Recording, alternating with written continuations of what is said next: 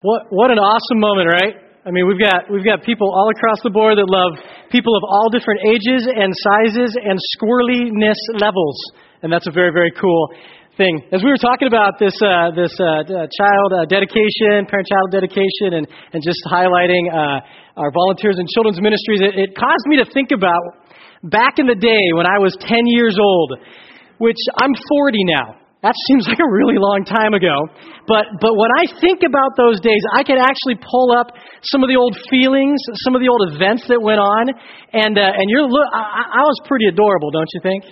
Yeah, so people you're shaking your head. No, you hurt my head. not really. And and I was thinking about this time uh, when I was I was ten, had to be right around age ten, and uh, I was a goofy kid. I was a goofy ten year old. I don't I don't, I don't know, but is that normal? Are, are most 10 year olds? Don't answer that question. We have some in here right now. We don't want to hurt them. But, but I was a really goofy 10 year old, and I said it to my friend Jason this morning, and, and he said, You were goofy, or you still? I'm, yeah, some of you are with me on that.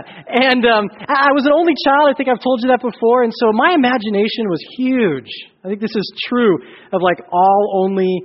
Uh, child's? Children? That they just have huge imaginations. Everything was a game for me. Everything was i concocted these massive things in my head and then had to figure out how to play them out with my star wars figures or with whatever creative game or or whatever i was doing. I i uh, around age 10 for whatever reason I really liked using words, like words, even if I didn't know what they meant, I wanted to use words to sound more like grown up or, um, I don't know, cool or whatever. I remember, I remember coming home, I went to a Christian school and I uh, came home one day, I was after Sunday service actually, and I had been talking to my friends and I came home and I told my mom that Brandy had the hots for this guy.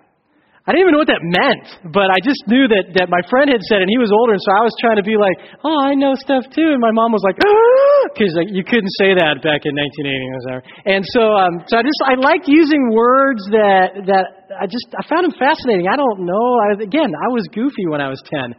I, I remember this one time. This is the story I remembered was when. Um, I was 10 and my dad was at work and my mom it was just my mom and I at home and uh and I was uh I was rhyming words that's weird, right? I know, it's okay. I was rhyming words. Like, I had a word that I liked, and then I just started rhyming words with it. And the word that I had locked onto for whatever reason was the word duck. Yeah, I don't know. And so I was, I was walking around, like following my mom around, and I'm like, duck, and truck, and, and talk, and, and muck. And I remember, I think it was irritating my mom. I, re- I remember this. And I don't know why that would irritate her if I'm following her around, rhyming words with the word duck. And some of you know probably where this is going. I didn't know. I was 10, and I'm just rhyming these words and following around, and I'm like, truck, and lock, and, and it came out came out. Did you ever see the movie um, A Christmas Story? Where those those those bolts go everywhere and it's like slow motion. It was slow motion. I remember that as clear as it was yesterday. It was slow motion. This word came out of my mouth. I didn't really intend to say, and and my mom, it was slow motion. She turns to me and goes, ah! and it was the six words you never want to hear your mom say. Wait till your father gets home. Oh, I was doomed. Wait till your dad gets home. She sent me to my room. And I want to pause that story right there because, because I really want to talk about the series that we're in right now called Lifelocked from the book of Romans. And we're going to start in Romans chapter 3. This would be a great time to start finding where that is in your copy of the scripture as I just kind of remind us where we've been because that story has everything to do with where we're going today. And I hope everything to do with where we're going to land. And, and, where we started three weeks ago in this series called Lifelock, this idea of preventing identity theft, we started three weeks ago in the book of uh, Genesis. Genesis chapter 3, we remember the story that, that Adam and Eve were created and they were perfect, and then uh, they were there for some time, and then eventually they do the one thing they're told not to do. They sin and they disobey God, and, and they, they look at themselves and they, they realize that they're naked, or another way to put that is they, they all of a sudden think that their identity is not okay. And so they go and they hide in a bush. And God shows up like that was his habit every day to show up and, and walk with them and talk with them in the cool of the day. And so God shows up and he asks this question. He says, Where are you? And Adam and Eve are in this bush for, I, I don't know, minutes, hours, however long they're in there. And, and eventually they, they stand up and they say, Well, we're, we're over here in this bush because, because we heard you and we knew that we were naked and we were ashamed. And God looks him in the eye and says, Who told you? Who, who told you you were, you were that way? Like, that's not the identity that I put on you. Who, who told you that? And why, oh, why did you believe him? And why are you now hiding in this bush when I created you to walk with me and talk with me? You're in a bush. And so we started there three weeks ago with this question Who told you? And so, very often in our world today, it seems like we let voices or people or culture hijack our identity in Christ. And so we're looking in the book of Romans to see what is that identity. And last week, Pastor John opened up chapters 1 and 2. And really, in chapter 1, if we were to summarize it, we'd say that, that the author of Romans says that we are saints. We are declared righteous. That, that we are saints. And, and then we get to verse 18 in chapter 1. It breaks right in 17 to 18. And, and 18 is this different concept that, that in a relationship with Jesus, you're considered saints. But outside of a relationship with Jesus, you're considered these uh, objects of wrath.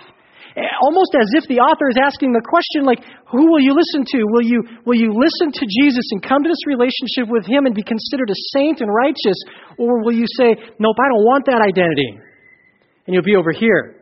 And chapter 2 unpacks this whole idea of objects of wrath, and it says, quite honestly, it doesn't matter how religious you are, or how spiritual you are, or how beautiful you are, or smart you are, or funny you are, you are all in the same boat as objects of wrath outside of a relationship with Jesus Christ. So we get down to the end of chapter 2, and I so appreciated John because last week I know he wanted to go to this week. But I get the privilege of talking about something so, in my opinion, amazing truth of Scripture this week that will be so easy to explain. I will attempt to explain it in 30 seconds. Okay, that's a lie. Five minutes. So simple to explain it. But my fear is that we just don't believe it. I'll explain it. It's so simple. I'm going to say the word in a minute here, and you'll be like, oh, I know what that is. And you're tempted to check out for the rest of the morning. I've heard that. I know what that is. I, I'm all for that. I just don't think we believe it sometimes. Or maybe I'll say, lots of Christians live their life not believing this reality. And my concern is that we walk out of here this morning, we've all mentally assented to this idea, but we don't, we don't believe it. And so that's what we want to talk about this morning. Romans chapter 3. I, I want to start us in verse 23, just kind of as a review of where we were last week, and just jump us right into where we're going. Romans chapter 3, starting in verse 23. says, For all have sinned and fall short of the glory of God and all are justified freely by His grace through the redemption that came by Christ Jesus. God presented Christ as a sacrifice of atonement through the shedding of His blood to be received by faith. He did this to demonstrate His justice because in His forbearance He had left the sins committed beforehand unpunished. He did it to demonstrate His justice at the present time, so that to be just, the one who justifies those who have faith in Jesus. The Word is justified. As in, we are justified in a relationship with Jesus Christ. We are justified. Do we agree with that? I, am looking for head nods. Do we agree with that? I think, I think we agree with that. It's easy to assent to that idea. If you've been around church at, at all, you've heard this, this concept that we are justified in this relationship with Jesus. Let me throw some definitions at you just so we're on the same page. The Holman Bible Dictionary defines justified like this. It says a process by which an individual is brought back into an unmerited right relationship with a person, whether that relationship is established between people or with God. What? Evangelical Dictionary of Theology puts it a little more simply. says this The basic fact of biblical religion is that God pardons and accepts believing sinners. Youth Pastor 101 would probably put it like this justified, just as if I never sinned. Now, to be honest, I kind of don't like that definition a little bit because sometimes it seems to cheapen what it costs to purchase justification. It wasn't just as if I never sinned. I did sin, and it was a big deal. It was incredibly expensive. It cost the, the, the pain and suffering and death of Jesus in order to pay for that. So sometimes this definition makes me feel a little mm, inside, but it's a great way for our, us to wrap our heads around this reality that justified is this idea as if I've never sinned, like I don't have to pay the penalty for that sin anymore. I'm no longer responsible to pay that penalty. I'm now in right standing with God, not because of anything I've done or anything that I am, but because of everything that Jesus has done and everything in who He is. Are you with me? We are justified in a relationship with God. And so the author of Romans, Paul, goes on in chapter 4, if you want to ta- uh, jump over there, in verse 1 to use an example of what this looks like. He's speaking to kind of a split audience. Half the church in Rome would have been Jewish by birth and ethnicity and early religious background, and at some point entered into, entered into this relationship with Jesus. And so he uses an example that they would have been very familiar with, chapter 4, verse 1. Paul says, What then shall we say? That Abraham, the forefather of us Jews, discovered in this matter?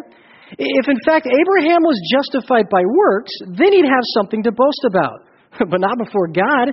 I mean, what does Scripture say? Abraham believed God, and it was credited to him as righteousness.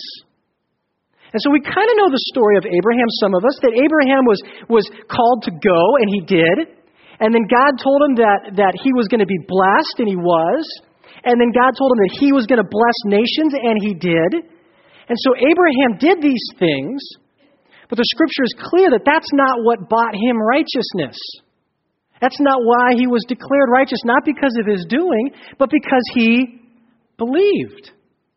He believed what God said. He believed he, the identity that God laid out for him. He, he adapted that. He adopted that. He internalized that. That was him.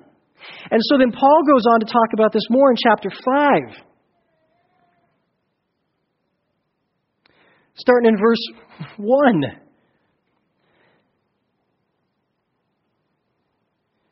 He says, Therefore, since we have been justified through faith, we have peace with God.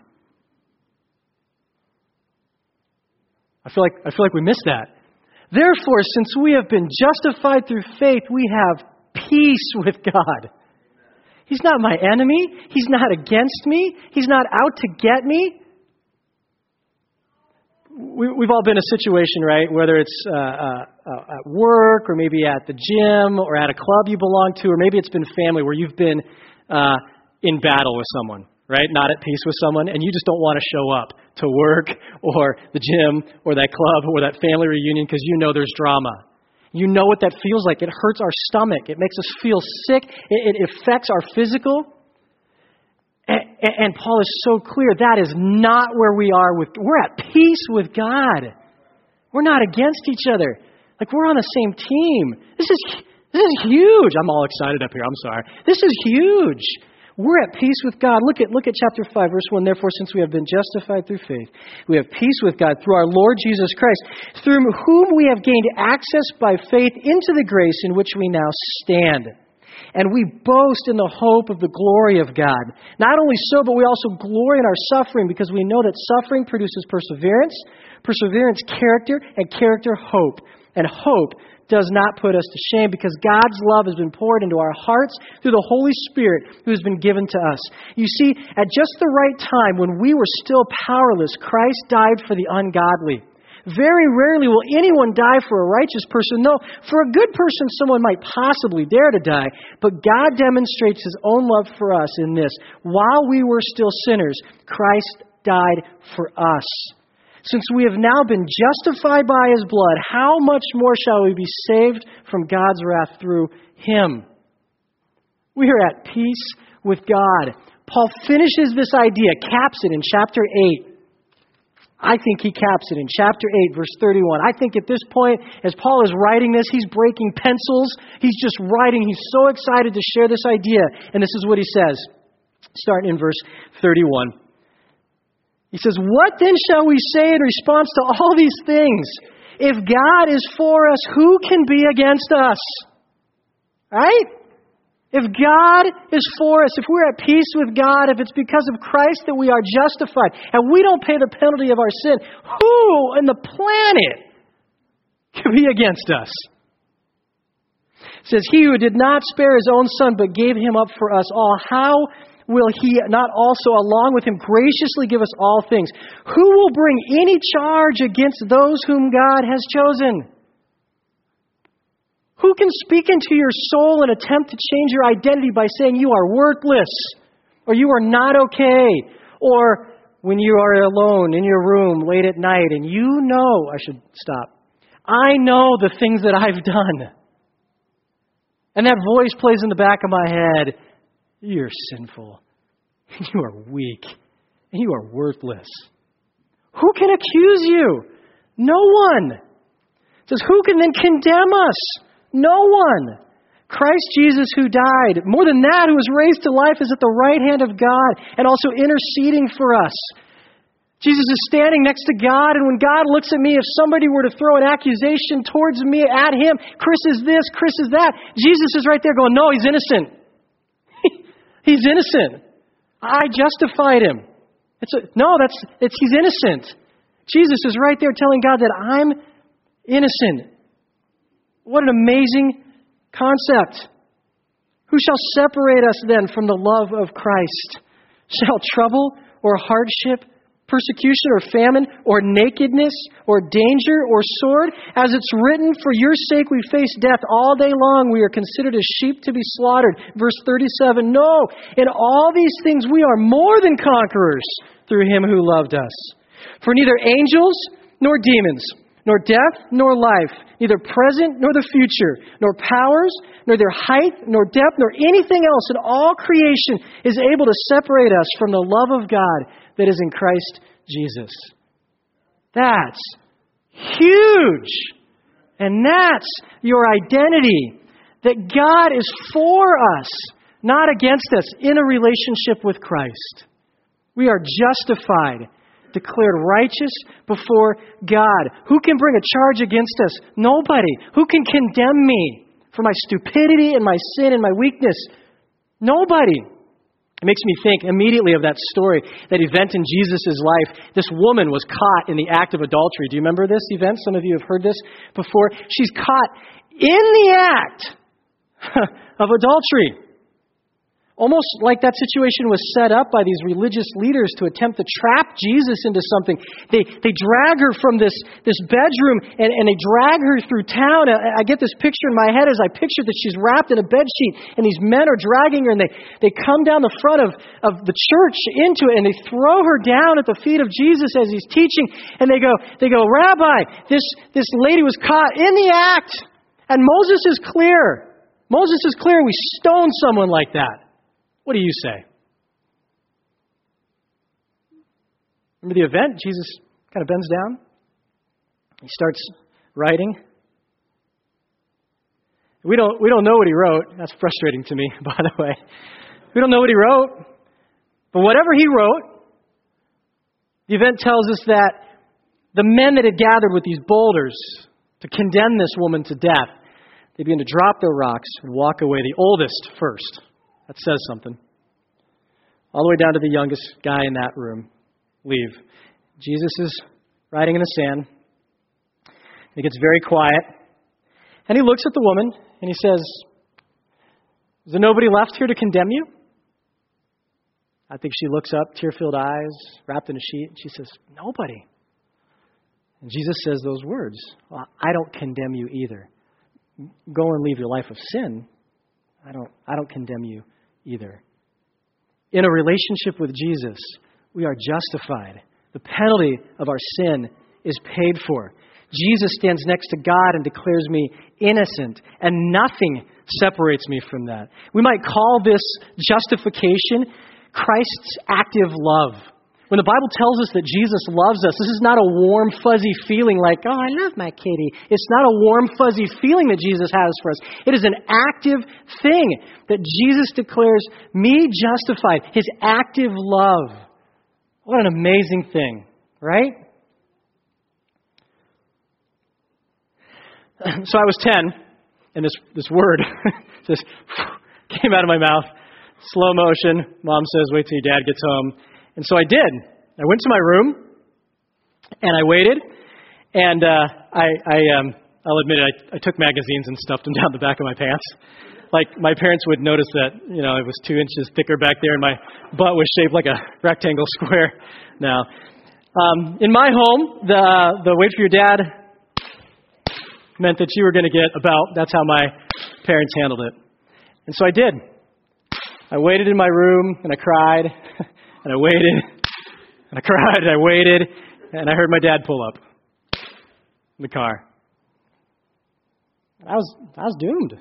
I, I paid the penalty of my sin that day. And, and what, I'm, what I'm afraid of is that a lot of Christ followers live their life waiting. Wait, waiting for God to get home, punish them. What, a sad and, and foolish way to live because Jesus lays a very different identity on me. And inside of a relationship with Jesus, a very different identity on you. There's no waiting for dad to get home to punish me. There's no hiding in a bush because of some identity I've decided to put on myself or the world has put on me.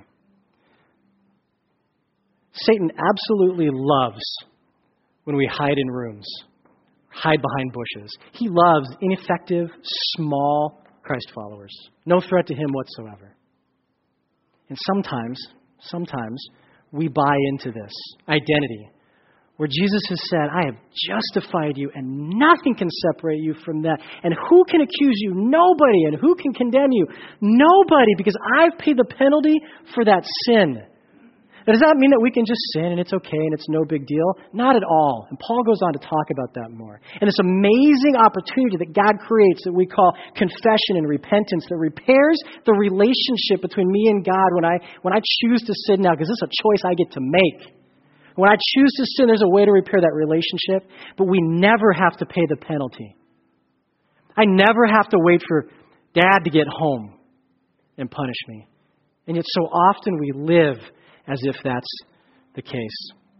So maybe today the call is, is, uh, is for us to step into that identity that Jesus lays on us. The we that we really are. The Who I am, really who I am.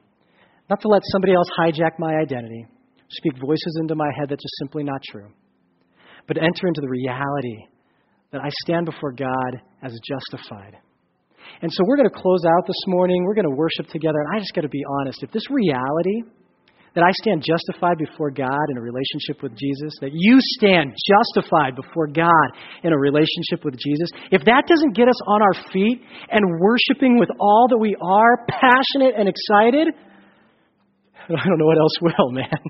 Because this is huge that we are at peace with God. If God is for us, who can be against us? So, I can challenge us this morning. Let's stand to our feet, worship that out in all its truth.